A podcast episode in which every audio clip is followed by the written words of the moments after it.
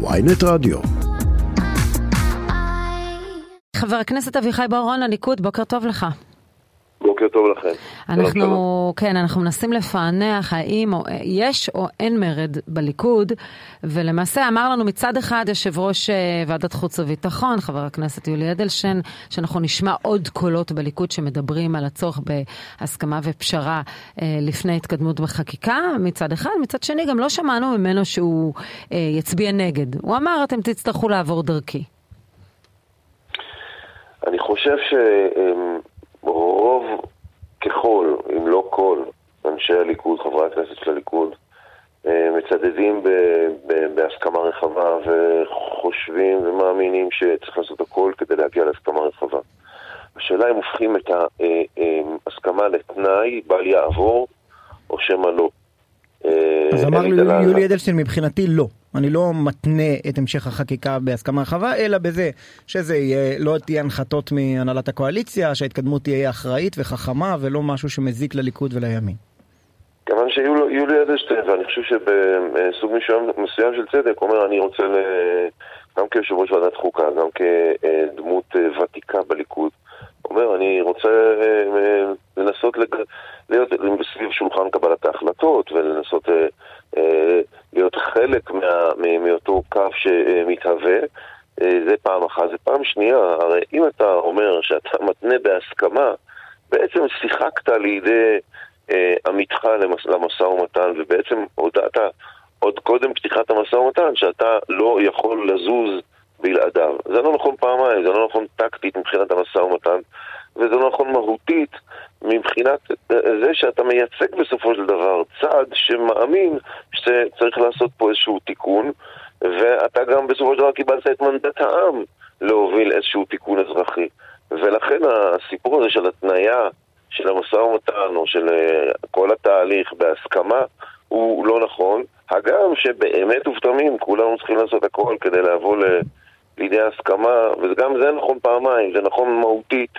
כיוון שככל שתהיה הסכמה יותר רחבה, העם יותר יאמין בתהליך הזה. כן, אז, אז, נכון אומרים, אז אומרים ראשי המחאה... וזה, וזה זה... המשפט האחרון, ישי, זה נכון גם טקטית, כיוון שככל שתהיה הסכמה יותר רחבה ויותר אצבעות, בג"ץ לא יוכל לגעת לאחר מעשה בתיקון החקיקה הזה. בוא נדבר על זה, מה קורה אם בג"ץ פוסל את התיקונים, את החקיקה? תשמע, אני uh, חושב שצריך לעשות הכל כדי להימנע ממשבר חוקתי, בסופו של דבר, וגם זה של לשחק לידיים של, אבל uh, בסופו של דבר אנחנו רוצים לראות מדינת ישראל מדינה, מדינה מתוקנת שממשיכה להתנהל קדימה לאורך ימים ושנים, ותראו, אנחנו באיזשהו תהליך עמוק עמוק עמוק, שמצד אחד יש ציבור שבאמת ובתמים רוצה להרגיש חלק ולא מרגיש חלק, תחת הכותרת אזרח סוג ב' ותחת הכותרת אה, אה, שופט מרוקאי, אני לא רוצה לחזור על הסיסמאות האלה, אבל יש פה, מקופלת פה אמת עמוקה, ומצד שני יש ציבור, ואני אה, יותר ויותר נחשף אליו, ואני אגלה לכם סוד, הוא תופס אצלי יותר ויותר מקום בנפש, של איזה ציבור שמרגיש שהוא חושש, שהוא חושש מישראל אה, לאחר תיקוני החקיקה, הוא חושש שארצנו משנה את פניה. זה לא נכון, זה לא נכון, לא היא. אבל מה זה אומר תופס אצלי מקום יותר בנפש? אתה היום מבין ש... שזו הייתה חקיקה אגרסיבית וחד צדדית וצריך ללכת להסכמות? אני לא חושב שזו הייתה אה, חקיקה אגרסיבית, אה, שרון. אני חושב שחקיקת עילת הסבירות הייתה המינימום ההתחלתי כיוון שבאמת אין בתיקון עילת הסבירות יותר מדי מהותי. אז איזה מקום בלב זה תופס? תמחיש לנו לא, מה, מה, במה זה שינה, העובדה שאתה יותר אה, קשוב אליהם. אני אספר, אני אספר, אני אספר. אני חווה יותר ויותר את האנשים שחוששים באמת, סובייקטיבית, מכך שישראל הולכת להשתנות. זה דמיון, זה לא נכון, אני לא מאמין בזה. אני חושב שצריך לעשות עכשיו מהלך כדי לבנות אמון של... מה, אה, מהו אה, המהלך שאתה מציע? דרך אגב, אני רק מזכירה בסוגריים שעוד לא ענית לישי על השאלה מה קורה אם בג"ץ פוסל את החוק. לא ענית בצורה מפורשת. אמרת ש... כן. אני, אני, תראי, אנחנו בסופו של דבר כולנו מחויבים לבג"ץ ולשלטון החוק. בוא נענה קודם על, על הראשון ראשון. אני חושב שכולנו מחויבים לשלטון החוק, וכולנו אה, אה, אה, רוצים בית משפט חזק, וכולנו אה, בסופו של דבר לא רוצים להגיע למצב של אנרכיה, שפסקי אה, אה, דין לא מקוימים. אנחנו רוצים לכבד את החלטות בג"ץ. יחד עם זה בג"ץ צריך להיות חכם גם כן, ולא להיכנס, לא לפרוץ גדר, ולהיכנס למקום ששם אותנו ואת הציבור העצום שמאמין בתיקון מערכת המשפט במצב שהוא לא מרגיש חלק. כבר היום האמון בבית המשפט, בציבור, הולך ופוחת, הולך וקטן. אבל אתה עדיין נותן, נותן לנו ניתוח, ניתוח מלמעלה פחות. של התמונה ולא עונה לשאלה. מה יקרה אם, אם בג"ץ חלילה, לשיטתך, פוסל את אה, צמצום עילת הסבירות? מה, מה, מה ימליץ חבר הכנסת אביחי בוארון? להרכין ראש ולכבד את פסיקת בג"ץ כדי אה, אנחנו, למנוע אנרכיה, אנחנו... או להגיד חברים זה לא הולך ככה? לא, ודאי שאנחנו, אני מאמין שצריך לכבד את פסיקת בג"ץ ולמנוע אנרכיה. אפילו אם הוא פוסל את, את עצם קיומה של uh, החקיקה שמחלישה את כוחו. גם, גם אם הוא פוסל את עילת הסבירות, אנחנו צריכים לחשוב באיזה, צריך, צריך לראות באיזה סיבה תיפסל עילת הסבירות, וללכת ולתקן בצורה כזו או בצורה אחרת. אה, הרי בסופו של דבר אנחנו רוצים למתן את הביקורת השיפוטית. אה, ובצמצום עילת הסבירות העמדנו את כלל הביקורת השיפוטית גם על, על עילת סבירות מצומצמת וגם על עילת מידתיות וגם על אה, עילת חוקיות ועוד עילות כאלה ואחרות. אבל צריך לראות מה, איך, איך אתה בסופו של דבר מחזיר, איך אני אומר, מחזיר את נקודת האיזון לאמצע, אם לא דרך עילת הסבירות, דרך... אז כלומר יש מצבים שבהם... אם הם יגידו שזה שימוש כן. לרעה בסמכות המכוננת, לצורך העניין. ישי, אם הם יגידו כל מה שהם יגידו, והם יכולים להגיד, להגיד, אה, לומר הרבה מאוד דברים, אנחנו נצטרך לשבת על המדוכה ולראות איך... כלומר, זה לא אוטומטי מבחינתך אה, לציית לבג"ץ, כפי שאמר גלנט. גלנט אמר מפורש, אנחנו נציית לבג"ץ. אתה אומר, תלוי מה העילה של הפסילה. אני, אני לא שמעתי את השאלה, סליחה. אני שואלת האם זה לא תגובה, האם זה לא אוטומטי שהממשלה תציית, לב... הממשלה, הכנסת יצייתו להחלטת בג"ץ אם היא תפסול את החוק. אתה אומר לא תלוי איזו עילה? לא, לא, לא, אני אומר שאוטומטית צריך לכבד את פסיקת בג"ץ. ובמקביל צריך להמשיך לשבת על המדוכה ולחשוב איך מצמצמים, את, איך, מחזיר, איך מחזירים את נקודת האיזון לאמצע, איך מוצאים את האיזון שהביקורת השיפוטית לא, לא כובלת את ידי הממשלה ובמובן מסוים גם הכנסת. תראה, ניקח אתמול בערב כדוגמה, בג"ץ יושב על חוק טבריה, למרות מה שנאמר על ידי היועצת המשפטית בממשלה, אתם התעלמתם ממנה, הגישו את חוק טבריה, למרות באמת גם התקשורת שלטענתכם תמיד נגדכם וכולי, מצביעה על הבעיה, על החולשה של החוק הזה בהיבט הפרסונלי, למרות שהטענות גם קשורות להיבטים חקיקתיים של החוק, אבל הטענה הפרסונלית עומדת במרכזה, אתם מתכחשים לזה. מגיע בג"ץ אתמול, ופה אחד, כולל השופטים השמרנים, קובע שמדובר בחוק פרסונלי והוא לא יכול לחול. אתם לא, זו, זו, זה התפקיד של בית המשפט העליון, והוא עשה אתמול את תפקידו. האם אתה לא מכיר בזה שחלק מהחקיקה שלכם והמשחק הפוליטי שלכם הוא משחק שאותו צריך לרסן? אה, בוודאי שמעשה הממשלה, כל ממשלה צריך להיות מרוסן ומאוזן על ידי מערכת איזונים ובלמים אה, בכללה, בכלל, בכלל המערכת הזאת. החוק הזה הסב לכם נזק לטעמך? רגע, רגע, בואי נענה על השאלה העקרונית. את שואלת אותי אם צריך לכבד את פסיקת בג"ץ, ודאי שצריך לכבד את פסיקת בג"ץ. זה דבר ראשון. דבר שני, אה, אה, בנוגע לחוק הספציפי הזה, היו מחשבות גם על המקרה הספציפי של טבריה, אבל גם על העיקרון, בעיקר על העיקרון כולו, שבמקום שיש ראש, ממשלה, ראש עיר ממונה על ידי משרד, או ממונה על ידי משרד הפנים, שמבריא את המערכת המוניציפלית באותו מקום, יש מציאות שצריך לאפשר לו להמשיך לכהן כראש אותה רשות מקומית. זה לא, זה לא, דבר, זה לא דבר מופרך שרשות מקומית שהייתה במשבר עמוק ובא פקיד והבריא את המערכת. זה לא מופרך, אבל התעקשתם שזה לא יחול מהבחירות הבאות. זה נאמר מספר פעמים. נכון, והציבור רוצה באותו אדם. או לפחות כך אה, סביר להניח שהציבור רוצה באותו אדם ויש פה סיטואציה של הציבור, אתה נמלח בציבור ואתה אומר שאתה רואה שהציבור רוצה בו והאיש עצמו מבריא את המערכת אנחנו צריכים לאפשר לו להמשיך, צריכים לאפשר לציבור לבחור באותו אדם שימשיך את תהליך ההבראה.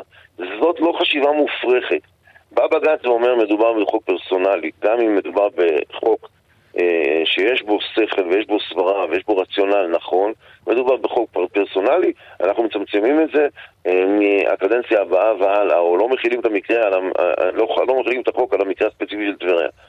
בסדר גמור, מאה אחוז, יש בג"ץ, צריך לכבד את פסיקת בג"ץ בהקשר הזה. כן, אבל מה עולה מזה? רגע, ואני אגיד, כן. שרון, שיש פער עצום בין התערבות, ביקורת שיפוטית על תכולה של חוק, שזה מה שקרה אתמול בערב, ולכאורה זה גם מה שאמור להמשיך לקרות בכלל החוקים, לבין פסילה של חוק יסוד, שזה דבר שאין בכלל סמכות לבג"ץ לעשות, ולפי המהפכה המשפטית של אהרן ברק בעצמו, המהפכה החוקתית, חוקי היסוד הם הדבר שבאמצעותו פוסלים חוקים רגילים, ועוד לפסול את כל המהלך שאמור לאזן את הרשויות באמצעות רשות אחת. טוב, אבל לתפיסת, אתה יודע, חולקים כן, על העניין של איזון הרשויות, יש כאלה שאומרים להפך, זה הפרת האיזון. וגם במקרה כן. הזה אומר חבר הכנסת בוארון לכבד את פסיקת בג"ץ, אבל שם מתחיל הוויכוח במקרה שהוא רחוק שנות אור מהפסיקה שראינו אתמול.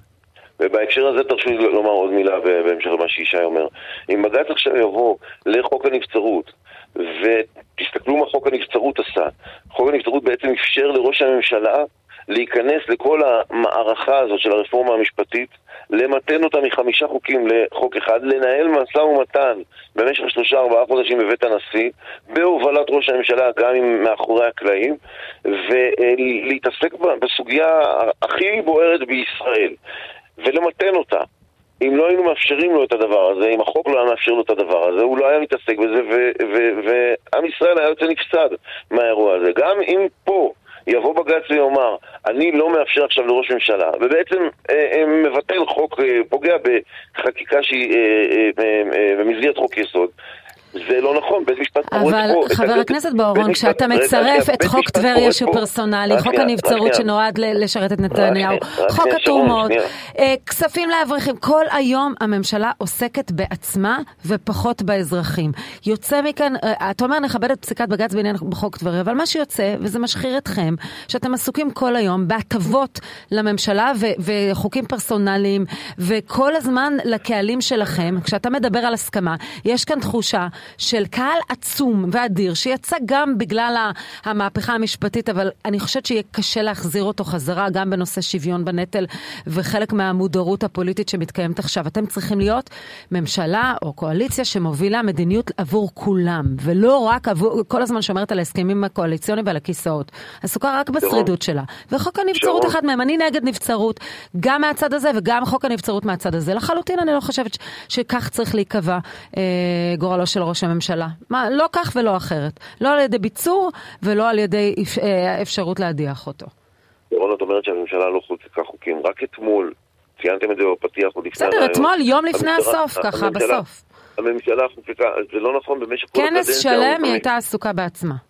הממשלה במשך, תשמעי, אני יושב בכנסת בקדנציה הראשונה בחיי, במושב הראשון בחיי, ואני אומר לך, מי שחשב שחברי כנסת לא עובדים, אני אומר לך, חברי כנסת עובדים קשה מאוד, גם סביב הצבעות, גם סביב ועדות, חוקקו מאות חוקים. ואני אומר לך שרוב מוחלט של החוקים לטובת אזרחי מדינת ישראל, וכן, רק אתמול חוקקו כמה וכמה חוקים כמו חוק הפרוטקשן, וחוק הגנה על חסרי ישע, וחוק אה, חיזוק אה, זכויות נכי צה"ל בדיור וברכב, וחוק אה, החמרת ענישה לעברייני מין על רקע לאומני, כן, כל זה אתמול, אלקטרוני, כל זה אתמול, ולא נכון לבוא ולומר בצורה מופרכת, בצורה לא נכונה, שהממשלה והכנסת לא מחוקקים חוקים לטובת האזרח. נכון שיש סוגיה שהיא הבולטת והיא ההיילייט של החקיקה, וקוראים לה רפורמה המשפטית, הגם שמדובר בתיקון חוק אחד, חוק עילת הסבירות. בסוף, משפט כן. אחד, נכון, עסקנו בו רבות כדי שהדיון יהיה ארוך וממצה, אבל יחד עם זה, לצד זה, חוקקו מאות חוקים. לטובת אזרחי מדינת ישראל. חבר הכנסת אביחי בוארון, הליכוד, כן. אנחנו חייבים לסיים, אבל באמת אמרת ש, ש, שהמחאה מעט התנחלה בלבך, אז אולי באמת בכנס, בהפוגת הקיץ הזו, אה, באמת ירדו הלהבות וננסה להגיע ליותר הסכמה. הייתי קצת קיצ'ית, לא? תודה לך, תודה. מוכר, את יודעת, אבל... תודה. אבל, אבל באמת צריך לנסות לגשר על הפקטור האחד של אנשים שחוששים ורוצים להרגיש בבית ורוצים להרגיש ש, שמדינת ישראל היא עדיין המדינה שלהם. אז הנה, נדבר קצת עם הצד השני ברשותך. ומצד כן. שני, לתת מקום גם לציבורים אחרים, זאת מלאכה מאוד מאוד עדינה, הלוואי שנצליח. חבר הכנסת אביחי בוארון, תודה רבה. תודה לכם, שלום שלום.